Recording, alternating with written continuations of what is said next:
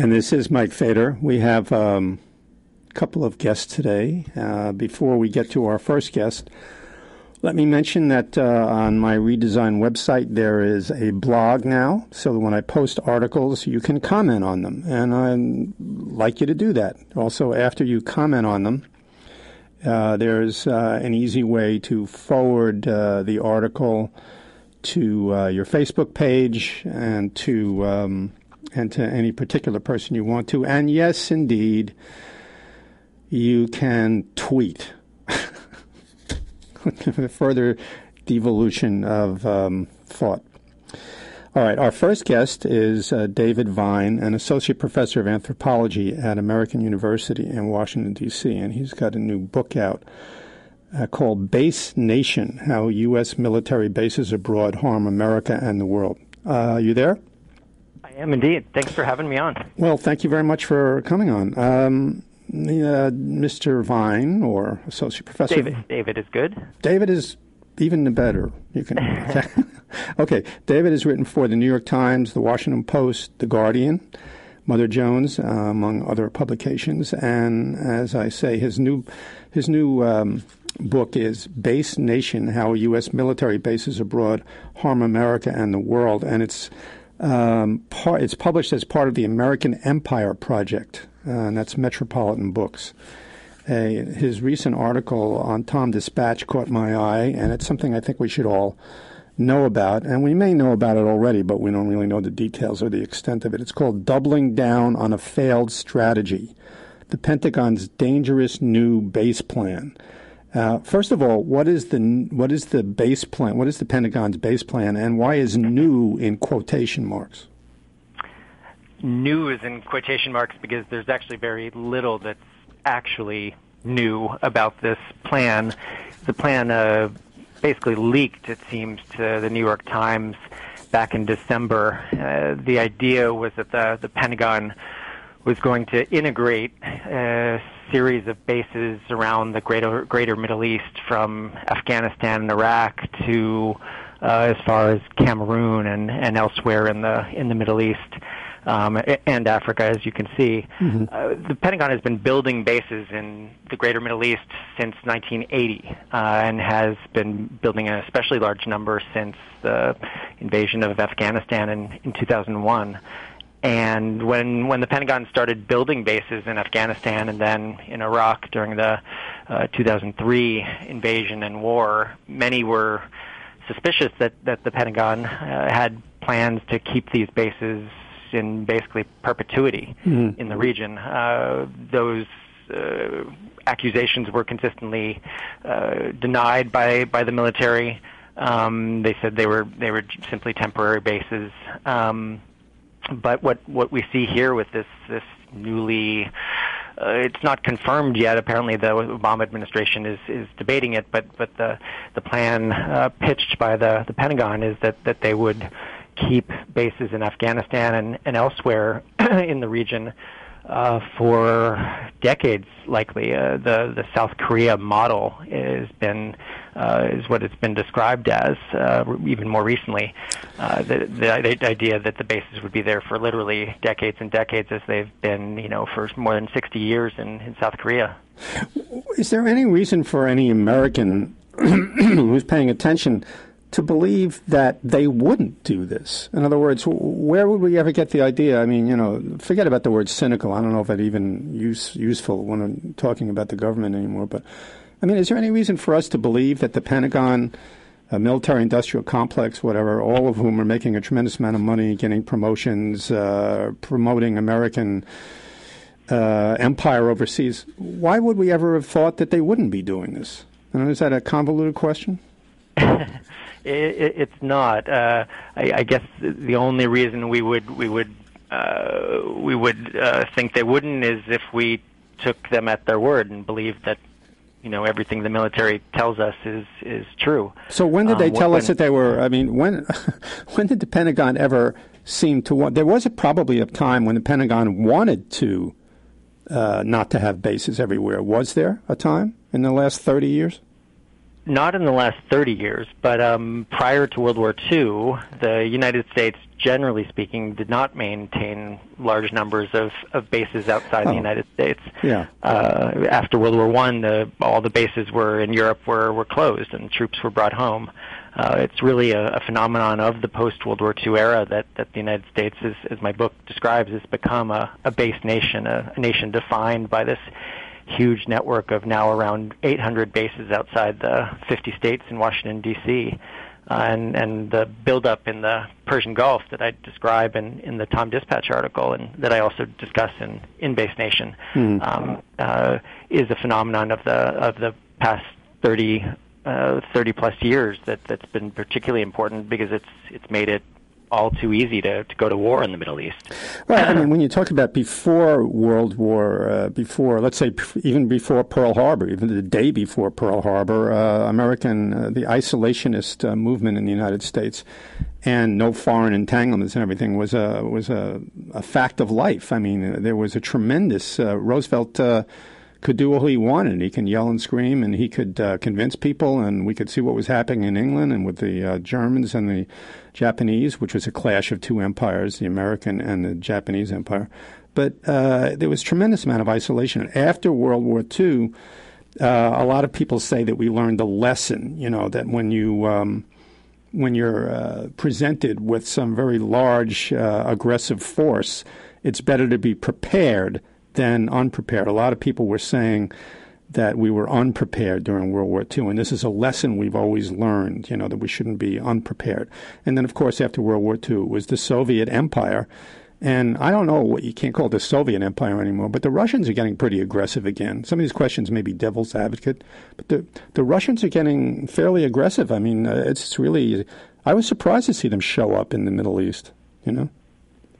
Well, uh, so uh, several complicated questions there. Yeah. Uh, the, the, what I describe in, in the book is that, that the United States, in some ways, has has been a, a base nation for all of its history, or at least the, the roots of the base nation actually do go back before World War II. The United States, of course, expanded across North America with the help of extraterritorial bases. It was a series of army forts that allowed uh, the 13 states to conquer the, the continent. Uh, mm-hmm. and then, you know, as the 19th century progressed, uh, the United States began to accumulate small numbers of, of bases outside the continent, um, uh, sort of culminating in 1898 with the seizure of Guam and Puerto Rico and bases in, in both, as well as Guantanamo Bay and, and the Philippines. Um, and you see uh, the, the collection of a, a few more uh, extraterritorial overseas bases in the early 20th century. And, and, actually, before Pearl Harbor, FDR, of course, signs the Destroyers for Bases deal, which gives the United States 99 year access to a series of bases in British colonies uh, in exchange for World War I era uh, uh, naval vessels. Um, I guess so like the, Hawaii itself was a colonial uh, outpost of the United States, right?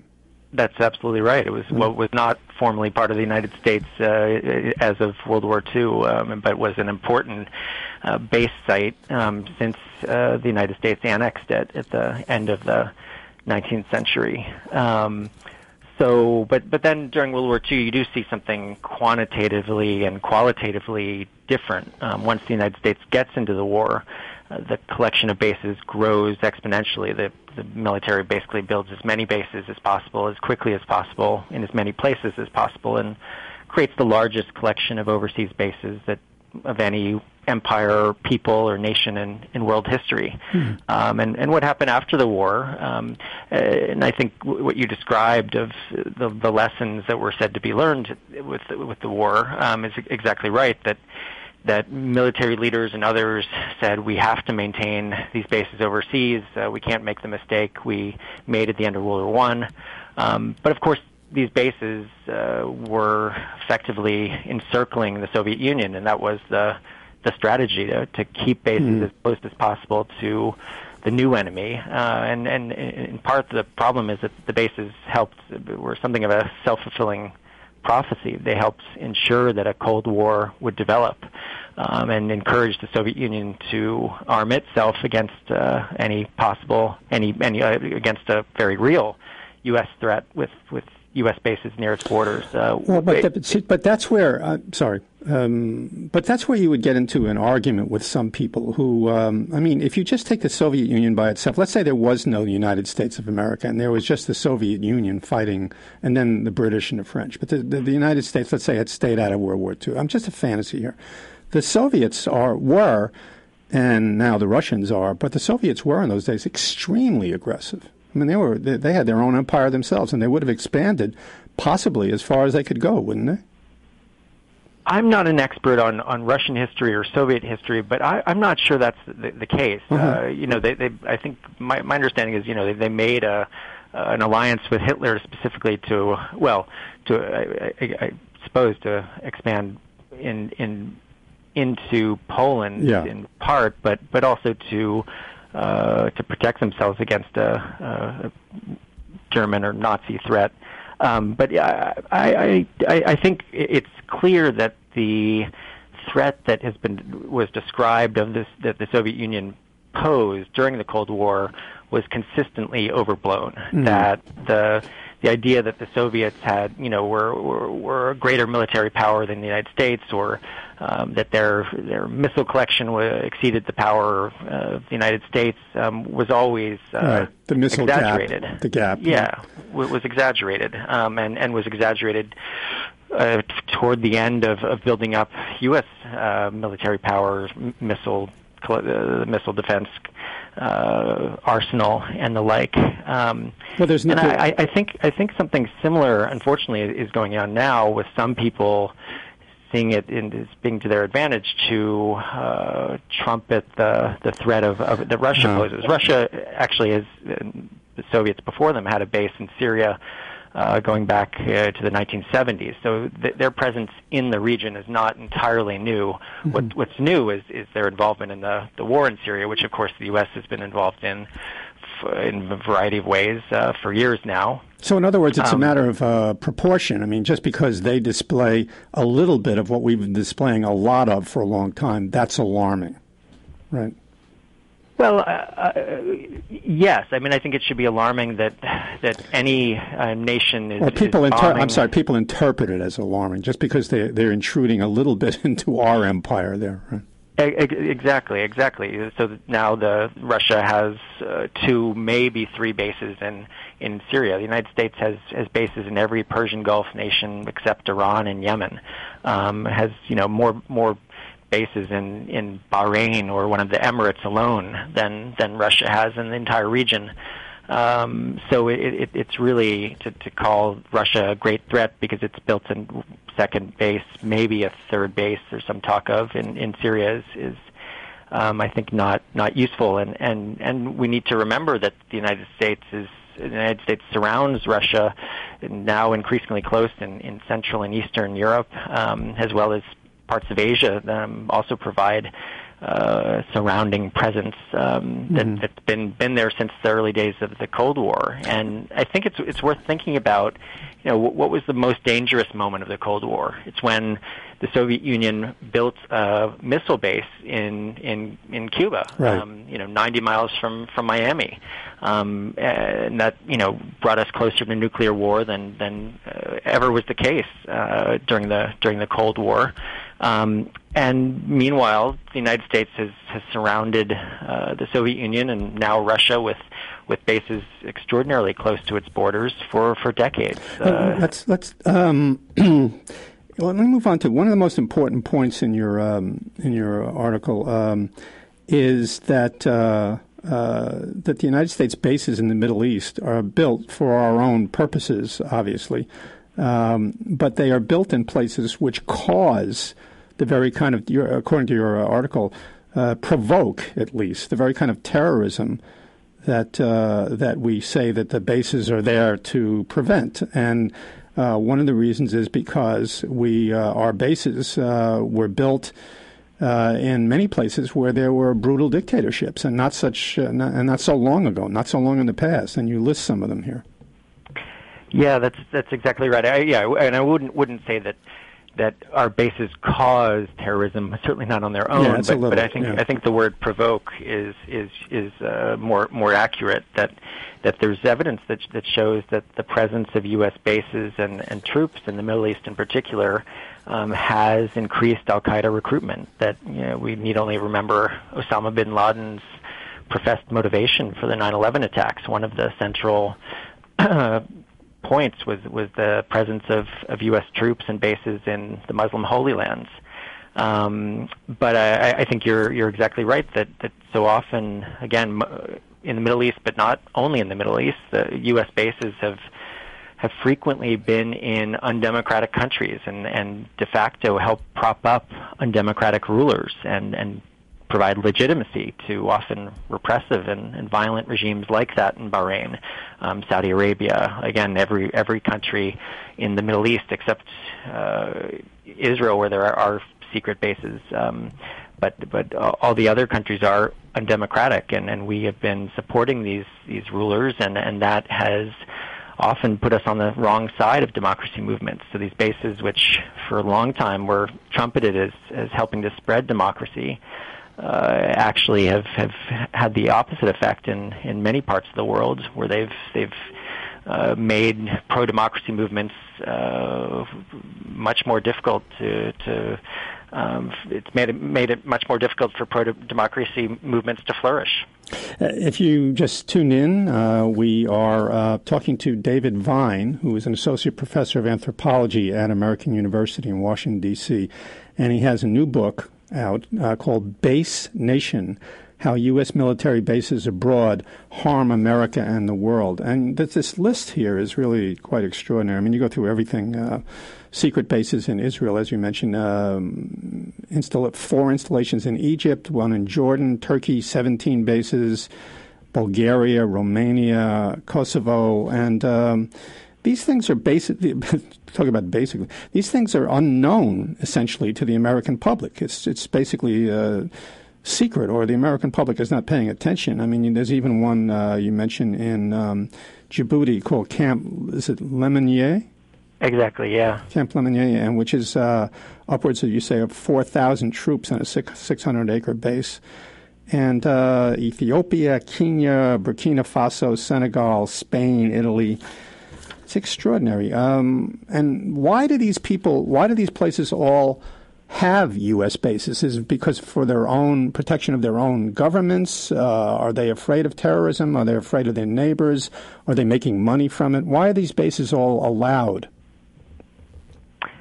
It's a great and complicated question, and, and part of what I, I try to answer in, in Base Nation the bases are in so many countries uh, for a complicated set of reasons. Um, partly because the United States has had the power to to maintain them and, and the financial strength to to maintain them for for so many decades now, basically entrenching this huge collection of bases during World War II, and then when the when the war ended, closing a, a fair number um, but but keeping this very large network of bases overseas uh, deeply entrenched, and it stayed so through the Cold War. And despite the disappearance of the the enemy, the Soviet Union, uh, at the end of the Cold War, uh, this huge base collection remained again in place, uh, and, and has been a major source of power and, and lever of power, tool of power, um, not just militarily, but, but politically and economically for the United States. And I think, as, as you point out, it's largely invisible to most people in the United States, most U.S. citizens, except those in the military and uh, family members uh, who often know, know all too well that their bases overseas because they're separated from from their family members when military personnel are deployed abroad. Mm-hmm. But the question of why um, countries accept the bases is, is a complicated question. Many of the well, I should, I should I should mention we have uh, probably about uh, eight or so minutes, and it's always like this. There's never quite enough time. but but go ahead. I mean, sure. Well, real quickly, um, you know, many of them are bases of occupation. They're they're bases that that were uh, established at the end of World War II in Germany and and Japan and Italy, um, and over time the the they they I think legitimately shifted from bases of occupation to to bases that that many or most people in those countries saw as providing a defensive presence against the Soviet Union in particular, um, but that there are absolutely economic reasons why why the bases remain in place. Uh, uh, the economics are complicated and not always as positive as, as one might think, but some people make a lot of money on these bases, both uh, U.S. corporations, private military contractors, and uh, local corporations, businesses, people who work on the, on the bases.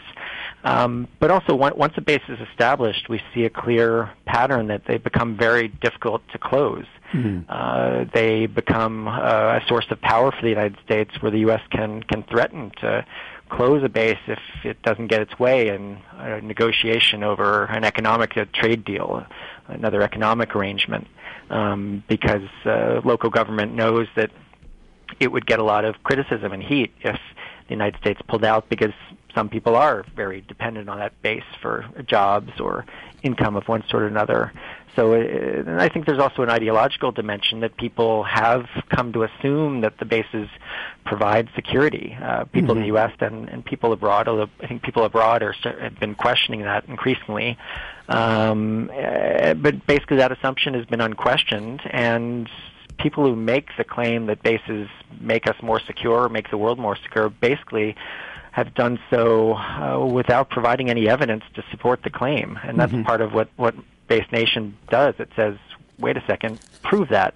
Um, and uh, while uh, there is abundant evidence that that bases are quite harmful to people around the world and people in the United States, uh, in the U.S., beginning with the 150 billion dollar price tag that these uh, uh, cost to maintain bases and troops overseas. Yeah, that's that's the next thing I wanted to uh, to get to is that uh, these uh, this new Pentagon strategy that New York Times which often seems to uh, have uh, actually a decades long history of lapping up whatever the Pentagon decides to feed it. Um, they um, they mentioned that there was, uh, you know, it was in the in the millions, the millions of dollars, which is a joke, even if you understand a little bit of American history.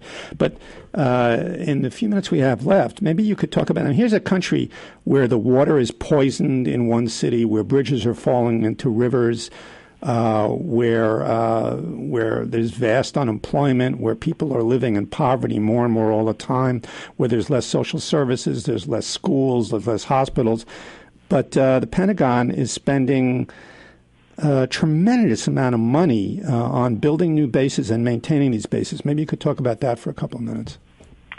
That's right, uh, and, and I think you're you're absolutely right to point out you know what's going on in Flint and around our country. Uh, the, while the United States has built up and maintained this very robust infrastructure of bases overseas, complete with, in many cases, terrific schools, terrific hospitals, uh, shopping centers, fast food, recreational facilities. You should see, you know, most people don't know what the base at Guantanamo looks like. They have an image of the the prison, but the vast majority of the base looks like a small American town and, and a, or sort of idealized suburbia, hmm. um, and with tremendous facilities that uh, you know people in Flint would only dream of. in fact, they have a, their own water supply at, at Guantanamo, uh, and Flint would love that.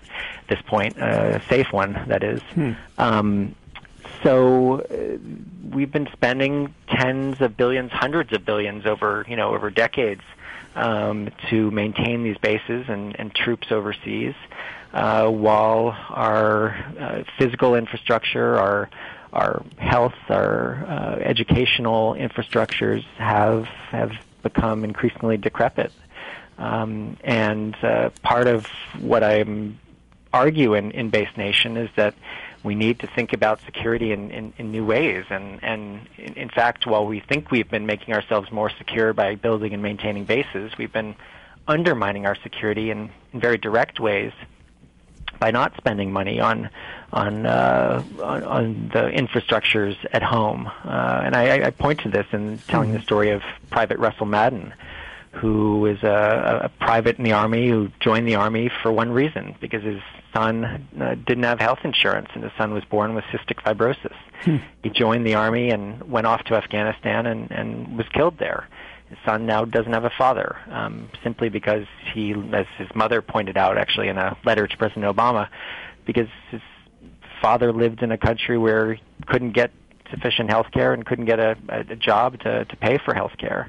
Um, uh, so I, I think that that you know helps illustrate the choices we've made, and and and for me, indicates the the shift that needs to take place in in protecting our security in in, in far better and smarter ways. Uh, last point here, uh, before we do have to end in a couple of minutes. Um, you're saying that, of course, having these bases all over the world uh, makes it a lot easier for the United States to automatically launch invasions. And since Congress, i.e., the representatives of the people of the United States, uh, don't have any say in the president's personal army and what he does all over the world with it, it uh, it's just a question of a few phone calls, and um, you know we can invade any place, anytime. It makes it too easy. That's what you're saying. That's absolutely right, and that's again an, another way that that this system of bases has has made us more secure and has harmed us in the United States. It's helped us get involved in in not only needless wars, of course, but disastrous wars that have wreaked such harm in in the Middle East, but that have you know, killed so many members of the military, damaged the lives of, of family members, uh, damaged so many even even those you know vets who come back home and suffer the long-lasting effects of war, uh, all because we've gotten in wars with the help of this infrastructure of bases that that is, has made it too easy and made war a, a all too easy uh, option in among foreign policy uh, options uh, when we could be, and I, I think very much should be, and Base Nation makes this argument that we need to not retreat into some sort of isolationist shell, but need to first carefully examine every single base overseas and whether it's absolutely necessary. Mm-hmm. And second, as we close unnecessary bases, uh, build up our, our diplomatic and political presence overseas to engage with other nations and other peoples in fundamentally different ways, more productive ways and, and less violent uh, ways. If uh, we're just about out of time, uh, we've been speaking to David Vine, and he is the author of Base Nation How U.S. Military Bases Abroad Harm America and the World. And how can people find out what, where would they go to find out more about the book and about you? Yeah, they can go to basenation.us that's basenation, one word, dot us, um, which has information about the book. It actually has a series of maps that you see in the book, um, links to, to articles and more information about me. I also have a, a separate website, davidvine.net, davidvine.net, with articles and uh, links. And on both sites, you can find more information uh, to learn about to learn more about bases and both the whole network of the 800 bases overseas and individual bases. So encourage folks to check it out. Okay, thank you very much for coming on and let us know about this. I mean, if it wasn't for people who are doing what you're doing, um, this would just go on and on forever with nobody knowing about it. Thank you very much. Thank you, Mike. Really appreciate it. Okay. We're going to take a little break and then we're going to come back with our second guest.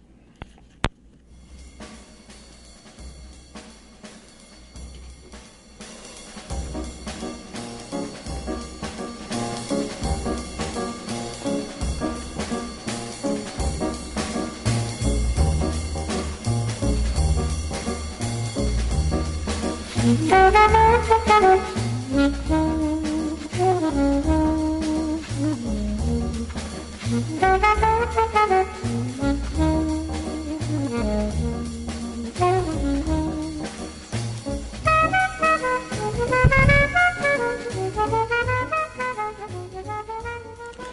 And this is Mike Feder. Uh, we have uh, guest with us today, Rick Shenkman, and he is the founder of the uh, History News Network, a website that features leading historians' perspectives on current events.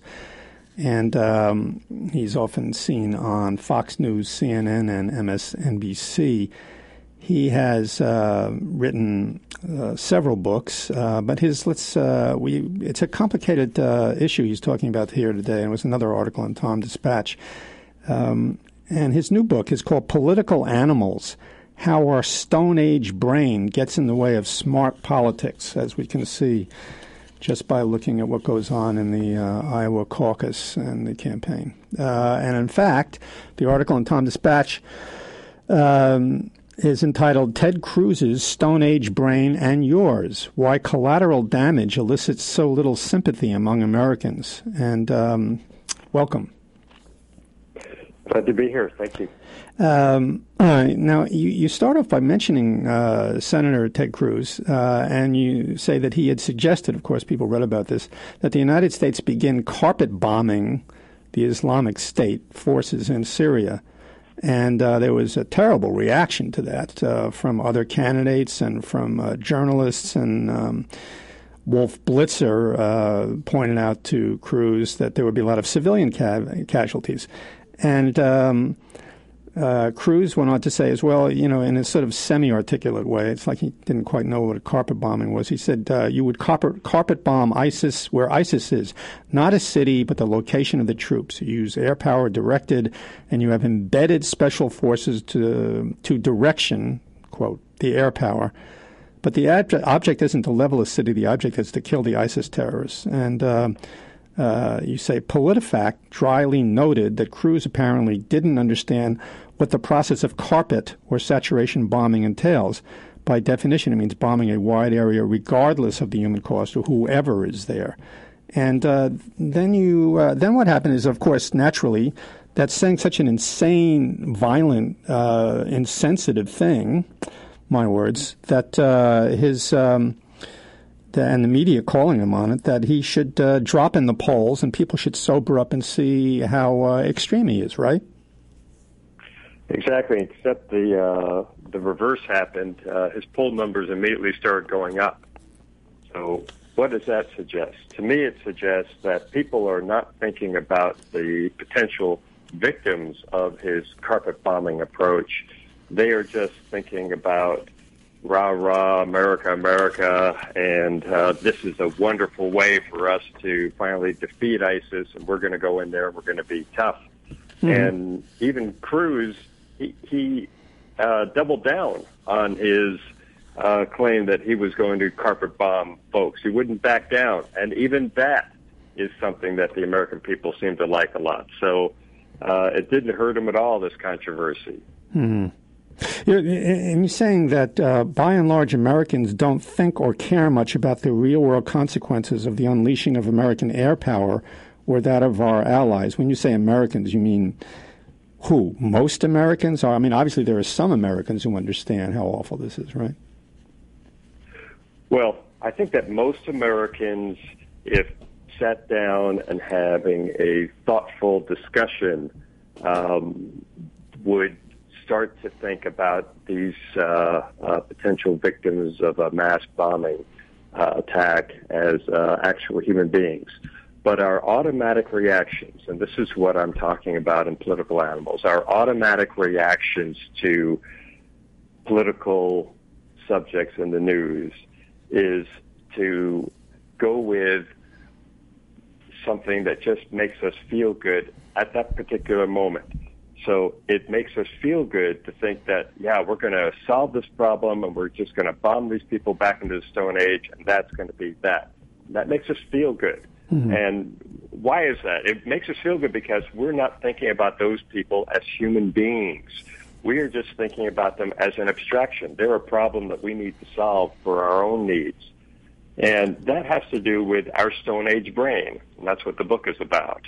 The brain was designed to meet the problems that hunter gatherers faced during the two and a half million year period that we lived uh, during the Stone Age. It wasn't designed to help us meet the problems of 21st century human beings in a multicultural, multipolar world. Mm-hmm. So when we are talking about people living in a faraway place where we don't know their language, we don't understand their culture, we can't even find their country on a map.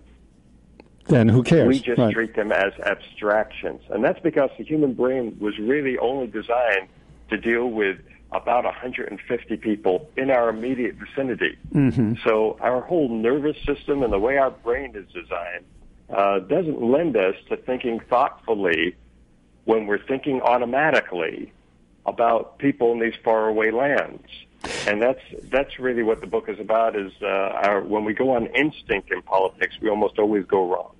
Now, now, isn't this um, also uh, not just an American phenomenon, but it couldn't couldn't be said to be like a feature of uh, of modern warfare, especially 20th century and 21st century warfare, where the technology has made it even more possible than it ever was before to uh, destroy people or for a country, uh, a country's military forces to destroy people who are very, very far away, and for uh, nobody to uh, to really even know it's happening or to care much, and to confuse it with maybe a movie they watched on television. In other words, um, does it make any difference that once upon a time people had to get together? For instance, in in in the Civil War, uh, a lot of the battles were fought, you know, like thirty yards apart you know people people destroying each other. There were, but the civilian this idea of um, civilian populations being destroyed at a distance or armies being destroyed at a great distance is that a new thing in the world? And it's it's not just an American phenomenon, is it?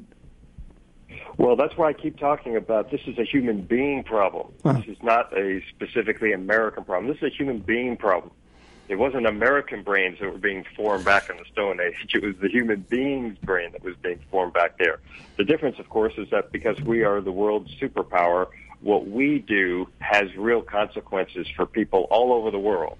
So mm-hmm. it's very, very important that we get politics right because when we get politics wrong, other people die. So that's something that um, I think we just have to always keep in mind when we when we possess this in- incredible power at our fingertips. We have to be very, very careful on how we exercise it.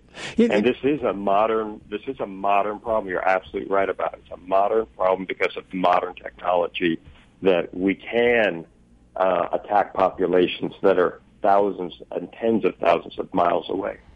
You know, this is, I can see how, uh, and you're writing a lot about the science and the studies in here, uh, which are really revealing and very um, probative of your case. Um, but you know, if you just examine your own your own feelings and your own thoughts, uh, I live in New York City.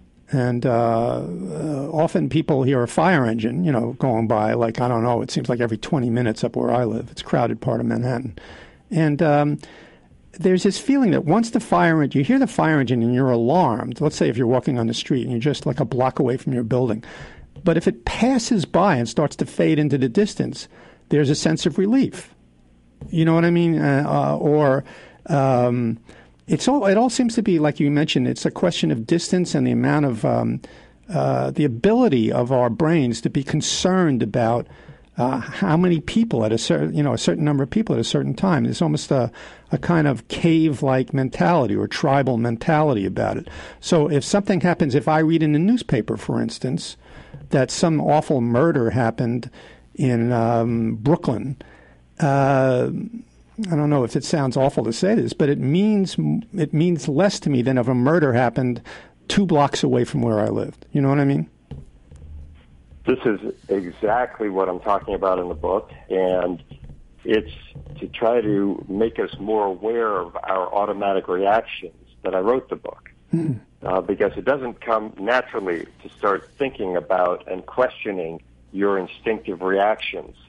Donald Trump's whole campaign is based on people having instinctive reactions. He's pushing two buttons, the anger button and the fear button. And there's a lot of anger out there about the establishment, and there's a lot of fear of Muslim terrorists and Mexican immigrants.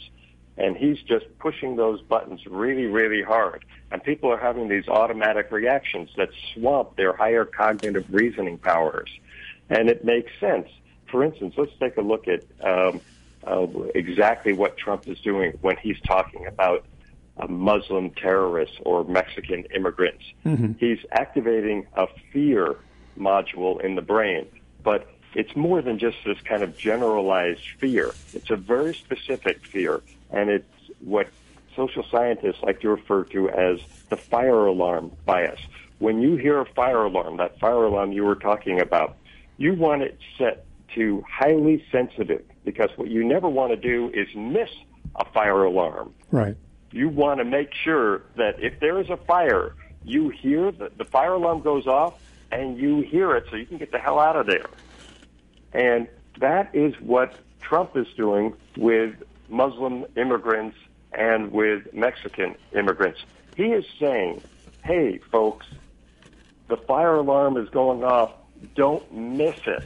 Mm-hmm. And that is something that that is how all human beings anywhere in the world, whether you're living in China or Africa or the United States or down in Latin America, um, we're all born with the same brain with that same bias. It's that fire alarm bias. We don't want to miss a fire alarm. Mm-hmm. If uh, you get a false fire alarm, which a lot of what Donald Trump is talking about, he's really uh, ringing false fire alarms it doesn't matter to the human brain. The human brain just says, oh, so I overreacted to something.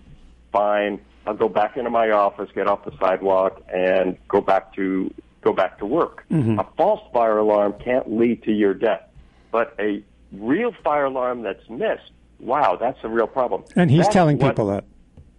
And that's what he's doing, and that is exactly what he's doing. And that's that's why he's having such a strong reaction from the American people. It's one of the reasons he's having such a strong reaction from the American people because he's going past all of their higher order cognitive thinking and he is drilling right down into the middle of their brains where uh, they're having this instinctive, almost animal reaction.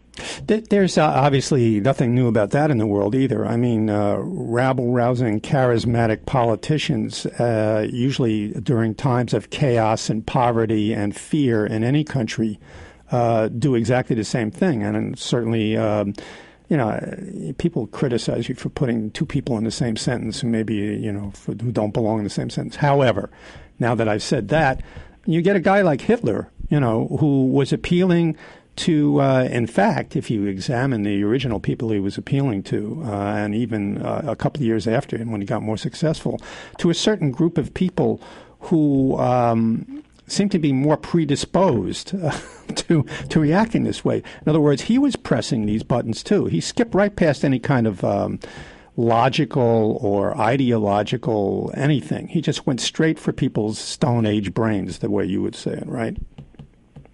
Um, yes, and what um, we need to understand is that culture can override our instincts. And that's why we're not still living as cavemen, because culture wonderfully can help us uh, improve our reactions to events happening around us so that we uh, arrive at a genuine understanding of what's happening and don't just go off half-cocked in response to uh, uh, events that trigger uh, fear responses. But uh, what um, Trump is doing is he is mainly appealing to what are called low information voters. So these are voters who don't know an awful lot. Uh, they don't pay too much attention to politics, but they are hearing his speeches or to fact or to facts, perhaps, right? I mean, to actual yeah, facts. And and and these are what social scientists like to refer to as uh, perceptual salience. In other words, they are responding to things that make some immediate sense to them and that was, is within their purview. They can't respond to things that they don't know. So because they are low information voters, they're not responding to the larger context that, say, the readers of the New York Times are responding to when they hear that uh, Muslim terrorists in some foreign country have uh, uh, blown up a tavern and, and, and killed a bunch of people. They can't put it into a larger context because they don't know the context. Mm-hmm. And Trump is counting on people not having uh, that larger understanding, and he is counting on them having just a visceral emotional reaction. That's why he is, by definition, a demagogue. He ex- he's exploiting our emotions in a demagogic way by appealing to people's fears. Well, there's one. Now, all politicians, all, all politicians um, try to trigger uh, emotional responses. Right. You can't the, get the, elected the, president of the United States without an emotional response. But if you're going after the fear response, mm-hmm. you're trying to get voters to bypass their higher order cognitive thinking and just respond in a purely emotional way, and that's dangerous. Well, certainly that's what somebody like Father Coughlin did back in the 30s, and then you get McCarthyism in the 50s. It's always the same kind of situation, right? And usually the same kind of people reacting, uh, although people should know better. But also now we have a certain very large media organization in this country. Um, electronic media organization, which is, seems to appeal directly to that Stone Age brain uh, en masse. You know, tens of millions of people are sort of softened up by this and prepared for this already, right? Well, I think that uh, Fox is having some regrets about some of the people that they have given national platforms to because uh, they see they've unleashed this Frankenstein monster known as Donald Trump. And uh, it's very dangerous for the country, for the future of our democracy, and uh, I, I, I'm living in fear of what's going to happen this year. It's very possible that yeah. Donald Trump can win the GOP nomination, and uh, or, God help us if we have one more terrorist attack in this country, he could get elected president. That's true. That's true. and um, who knows what would happen then? I mean, I, I don't have the slightest idea. The, the days are long gone where people were just thinking he was being a perverse narcissist. There's more to it than even he understands. There's more to his movement than even he understands. Um, now, one thing you mentioned in this uh, really fascinating article, and once again, the article is in TomDispatch. It's a great place to go for um, for uh, political and other uh, articles. TomDispatch, and it's called Ted Cruz's Stone Age Brain and Yours: Why Collateral Damage Elicits So Little Empathy Among Americans. Uh, and our guest is Rick Shenkman, who wrote the article and is also uh, the author of a new book called Political Animals How Our Stone Age Brain Gets in the Way of Smart Politics.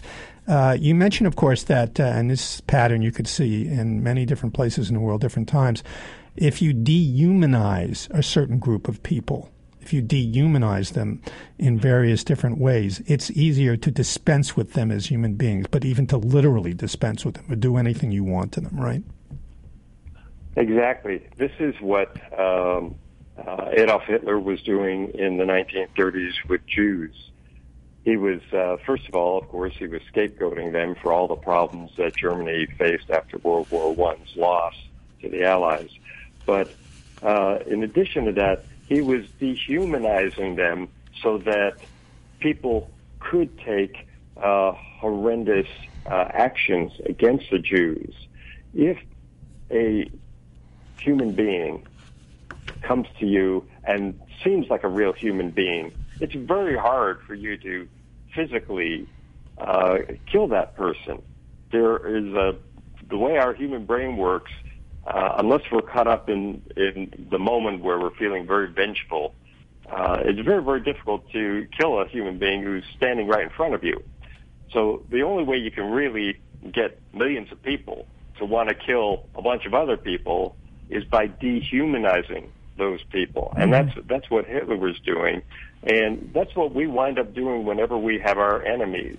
We immediately stop thinking about them as human beings, and I cite studies in the in in political animals about how our brain literally uh, stops digesting information about uh, uh, marginalized people uh, like the homeless mm-hmm. and stops thinking of them as human beings. So there's a part of our brain called the MPFC, which is the medial prefrontal cortex, which is where we register our empathetic uh, feelings for other human beings when they're in trouble. And we're all born with this kind of natural, well, except for psychopaths, we're, we're almost all of us born with this uh, natural empathy toward another human being who we see in pain.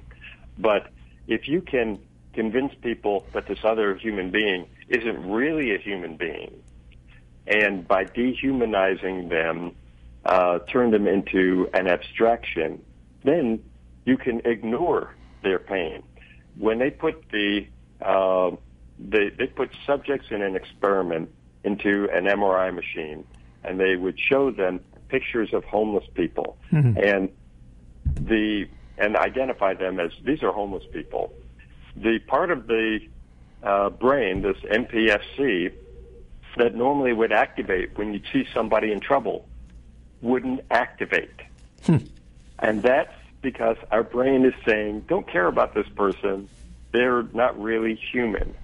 And that's what politicians are doing whenever they target um, uh, Muslim immigrants or Mexican immigrants. They're trying to dehumanize them, turn them into members of this mass despised group of other the other. Well, this is uh, this and is uh, not very dangerous. this is also not new in the world and not new in America. I mean, to call people, you know, the the American Indians were called savages. Uh, the word was in for the U.S. forces over in Vietnam. They were all gooks. Um, some of the uh, illustrations uh, of Koreans and of uh, of the Japanese uh, made them look like kind of uh, mongrel dogs or monsters or something like that. And the Nazis had all these illustrations. Uh, illustrations of the Jews as uh, devils, you know, with uh, almost looked like they had talons and tails, and uh, so this is what people this is what people do all the time. Also, you mentioned in here that there's all kinds of um, categories. Like, for instance, if we hear somebody, you say, when we hear somebody speaking a foreign language, we instinctively discount their humanity. I mean, it's uh, extraordinary, this kind of thing. And so it's basically we, we are all, so do we all have to strive to rise above our natural instinctive Stone Age brain? Is that, is that something that we need to do, that we should be doing, is to strive to rise above it all the time?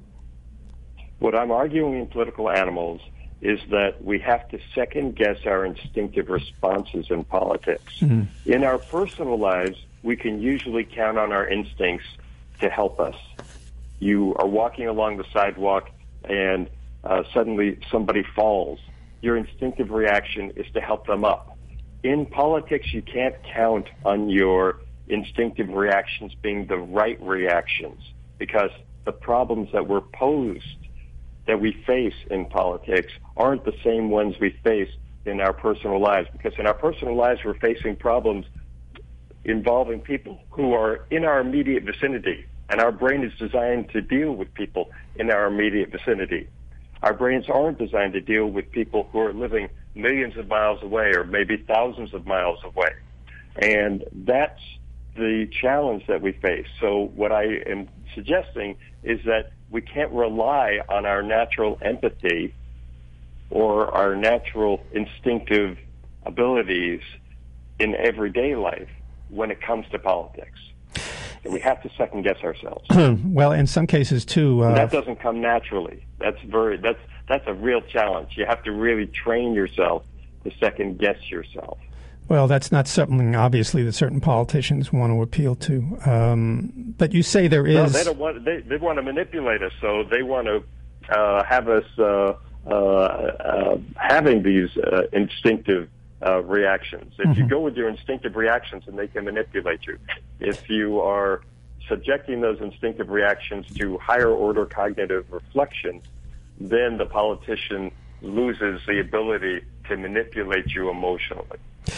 You say finally that since but we are all equipped with this uh, with this brain, and uh, we have to do what you're suggesting we do. And um, um, but the one thing you do you do sort of like Pandora's box, where everything uh, where everything you know rushes out into the world and it's awful. But you you say there's one thing left, and that's hope. And what is the hope for people? Well, I have uh, the last. Um, uh, quarter of the book is all about reasons why I'm an optimist, despite the fact we just talked about all these things that sound fairly uh, pessimistic. Mm-hmm. Um, so I'll just focus on one. Um, anxiety. Oh, you know what? Let, I'm sorry. Let, let, let me. Uh, you know, I'm, i hate to do this because uh, such a subject that's important, but we only have like about a minute and a half or two minutes. So okay, I apologize. Okay. Yeah. Um, every human being is born with anxiety. Now that's an emotion, and anxiety actually plays a very positive role. When there is a mismatch between our belief and the way the real world works, let's say there's a gap between our ideological assumptions about the way the world works and the way it actually works, we get anxious. And when that anxiety gets sufficiently high that the burden of hanging on to our old belief becomes greater than the burden of changing our belief, then we suddenly become open to change. That's a very optimistic scientific finding. And it's how all human beings' uh, brains work. So I, I, was really encouraged by that. Uh, it's important also that people uh, tell stories. In other words, that people who see these things and know about these things tell us stories. It makes people more human, correct? Exactly and we have brains that are very responsive to stories and we tell stories. Stories help us understand A plus B equals C. And all human beings have this faculty. So okay. when we tell stories, we can humanize other human beings and then that activates our empathic uh, response. Okay, uh, Rick Shenkman, the book is Political Animals How Our Stone Age Brain Gets in the Way of Smart Politics. Thanks so much for, for coming on the show.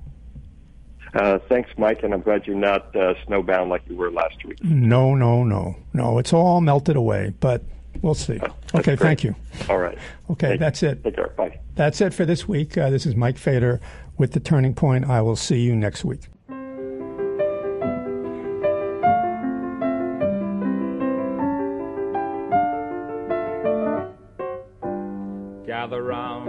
I sing you of Wernher von Braun, a man whose allegiance is ruled by expedience.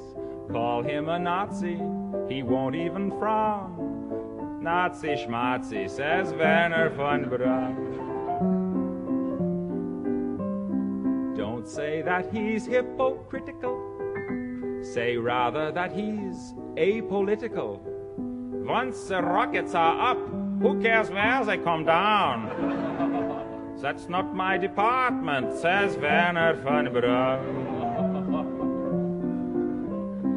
Some have harsh words for this man of renown, but some think our attitude should be one of gratitude, like the widows and cripples in old London town, who owe their large pensions to Wernher von Braun. You too may be a big hero once you've learned to count backwards to zero in German or English.